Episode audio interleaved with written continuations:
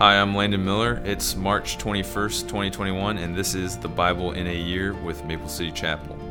The readings for today are Numbers 32, Numbers 33, verses 1 through 39, Luke 4, verses 31 through 44, Luke 5, verses 1 through 11, Psalm 64, verses 1 through 10, and Proverbs, Proverbs 11, 22. Numbers 32. The tribes of Reuben and Gad owned vast numbers of livestock. So when they saw the lands of Jazer and Gilead were ideally suited for their flocks and herds, they came to Moses, Eleazar the priest, and the other leaders of the community. They said, Notice the towns of Ataroth, Dibon, Jazer, Nimrah, Heshbon, Elealeh, Sibmah, Nebo, and Beon. The Lord has conquered this whole area for the community of Israel, and it is ideally suited for all of our livestock.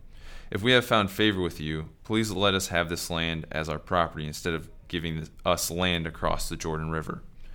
Do you intend to stay here while your brothers go across and do all the fighting? Moses asked the men of Gad and Reuben.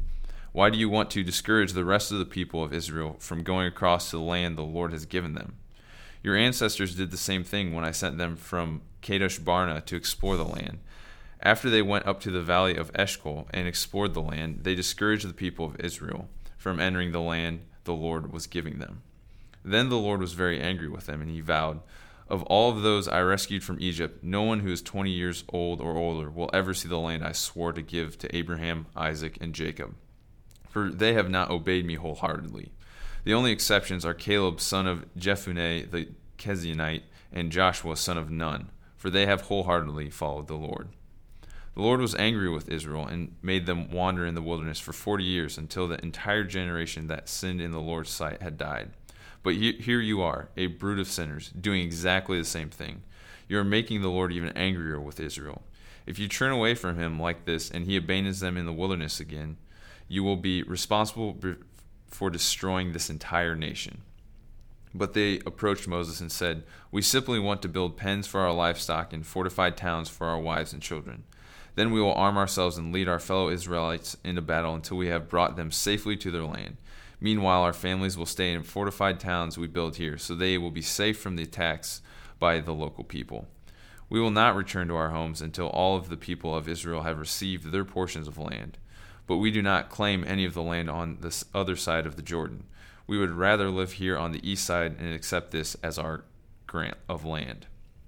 Then Moses said, if you keep your word and arm yourselves for the Lord's battles, and if your troops cross the Jordan and keep fighting until the Lord has driven out his enemies, then you may return when the Lord has conquered the land.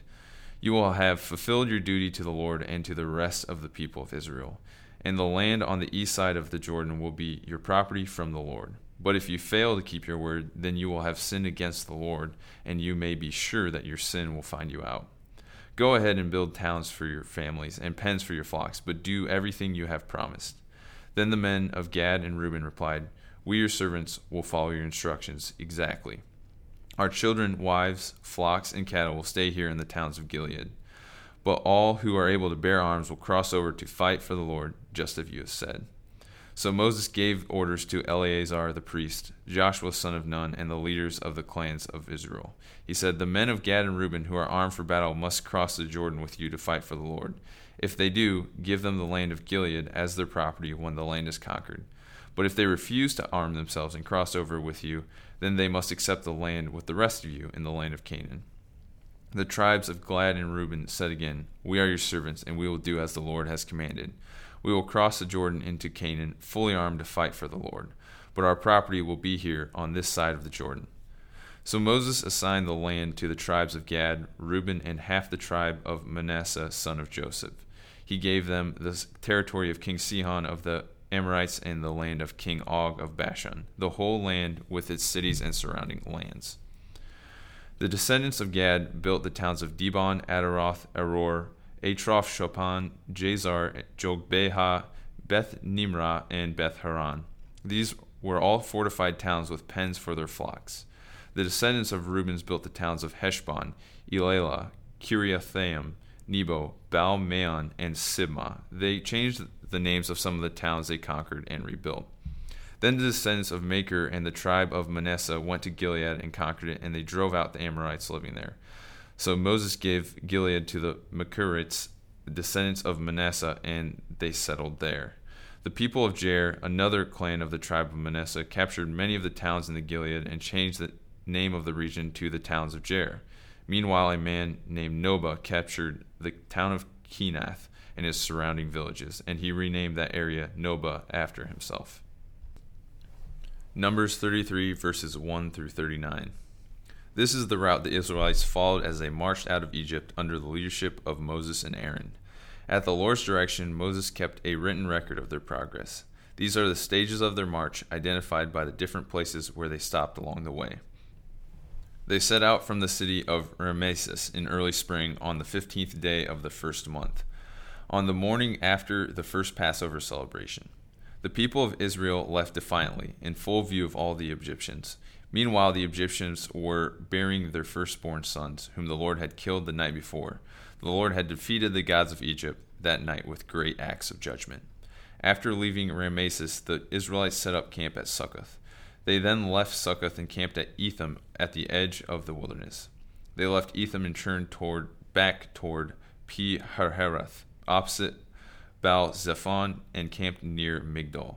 They left Hahiroth and crossed the Red Sea into the wilderness beyond. They then traveled for three days into the Etham wilderness and camped at Marah. They left Marah and camped at Elim, where there were twelve springs of water and seventy palm trees. They left Elim and camped beside the Red Sea. They left the Red Sea and camped in the wilderness of Sin. They left the wilderness of Sin and, camped, at Dophkah. They left Dophkah and camped at Alush. They left Alush and camped at Rephidim, where there was no water for the people to drink. They left Rephidim and camped in the wilderness of the Sinai. They left the wilderness of Sinai and camped at Kibroth Hattaavah. They left Kibroth Hattaavah and camped at Hazeroth. They left Hazeroth and camped at Rithmah. They left Rithmah and camped at Rimmon Perez. They left Rimmon Perez and camped at Libnah. They left Libnah and camped at Rissah. They left Rissah and camped at Kehelatha. They left Kehelatha and camped at Mount Shepher. They left Mount Shepher and camped at Harada. They left Harada and camped at Makheloth. They left Makheloth and camped at Tahath. They left Tahath and camped at Terah. They left Terah and kept, camped at Mithkah. They left Mithkah and camped at Hashmonah. They left Hashmonah and camped at Moseroth. They left Moseroth and camped at Bnei Jaakan. They left Bnei Jaakan and camped at Hor Hagadidgad. They left Hor Hagadidgad and camped at Jotbatha. They left Jotbatha and camped at Abronah. They left Abronah and camped at Ezion Geber. They left Ezion Geber and camped at Kadesh in the wilderness of Zin. They left Kadesh and camped at Mount Hor at the border of Edom. While they were at the foot of Mount Hor, Aaron and the priests was directed by the Lord to go up to the mountain, and there he died. This happened in the midsummer on the first day of the fifth month of the fortieth year after Israel's departure from Egypt. Aaron was 123 years old when he died there on Mount Hor. Luke 4, verses 31 through 44.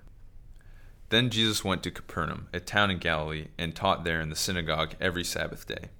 There too the people were amazed at his teaching, for he spoke with authority. Once, when he was in the synagogue, a man possessed by a demon, an evil spirit, cried out, shouting, Go away! Why are you interfering with us, Jesus of Nazareth? Have you come to destroy us? I know who you are, the Holy One of God. But Jesus reprimanded him. Be quiet, come out of the man he ordered. At that moment, the demon threw the man to the floor as the crowd watched. Then it came out of him without hurting him any further. Amazed, the people explained what authority and power this man's words possess. Even evil spirits obey him, and they flee at his command. The news about Jesus spread through every village in the entire region. After leaving the synagogue that day, Jesus went to Simon's home, where he found Simon's mother in law, very sick with a high fever. Please heal her, everyone begged. Standing at her bedside, he rebuked the fever, and it left her. And she got up at once and prepared a meal for them. As the sun went down that evening, people throughout the village brought sick family members to Jesus. No matter what their diseases were, the touch of his hand healed every one. Many were possessed by demons, and the demons came out at his command, shouting, You are the Son of God. But because they knew he was the Messiah, he rebuked them and refused to let them speak. Early the next morning, Jesus went out to an isolated place. The crowd searched everywhere for him, and when they finally found him, they begged him not to leave them. But he replied, I must preach the good news of the kingdom of God in other towns too, because that is why I was sent. So he continued to travel around, preaching in synagogues throughout Judea. Luke 5, verses 1 through 11. One day, as Jesus was preaching on the shore of the Sea of Galilee, great crowds pressed in on him to listen to the word of God. He noticed two empty boats at the water's edge, for the fishermen had left them and were washing their nets. Stepping into one of the boats, Jesus asked Simon, its owner, to push it out into the water. So he sat in the boat and taught the crowds from there. When he had finished speaking, he said to Simon, Now go out where it is deeper and let down your nets to catch some fish. Master, Simon replied, we worked hard all last night and didn't catch a thing, but if you say so, I'll let the nets down again. And this time the, their nets were so full of fish they began to tear. A shout for help brought their partners in the other boat, and soon both boats were filled with fish and on the verge of sinking. When Simon Peter realized what had happened, he fell to his knees before Jesus and said, O oh Lord, please leave me. I'm such a sinful man. For he was awestruck by the number of fish they had caught, as were the others with him. His partners, James and John, the sons of Zebedee, were also amazed. Jesus replied to Simon, Don't be afraid. From now on, you'll be fishing for people. And as soon as they landed, they left everything and followed Jesus. Psalm 64 O God, listen to my complaint. Protect my life from my enemies' threats. Hide me from the plots of this evil mob, from this gang of wrongdoers. They sharpen their tongues like swords and aim their bitter words like arrows. They shoot from ambush at the innocent, attacking suddenly and fearlessly. They encourage each other to do evil and plan how to set their traps in secret. Who will notice? They ask. As they plot their crimes, they say, We have devised the perfect plan. Yes, the human heart and mind are cunning. But God Himself will shoot them with His arrows, suddenly striking them down. Their own tongues will ruin them, and all who see them will shake their heads in scorn. Then everyone will be afraid. They will proclaim, proclaim the mighty acts of God, and realize all the amazing things He does.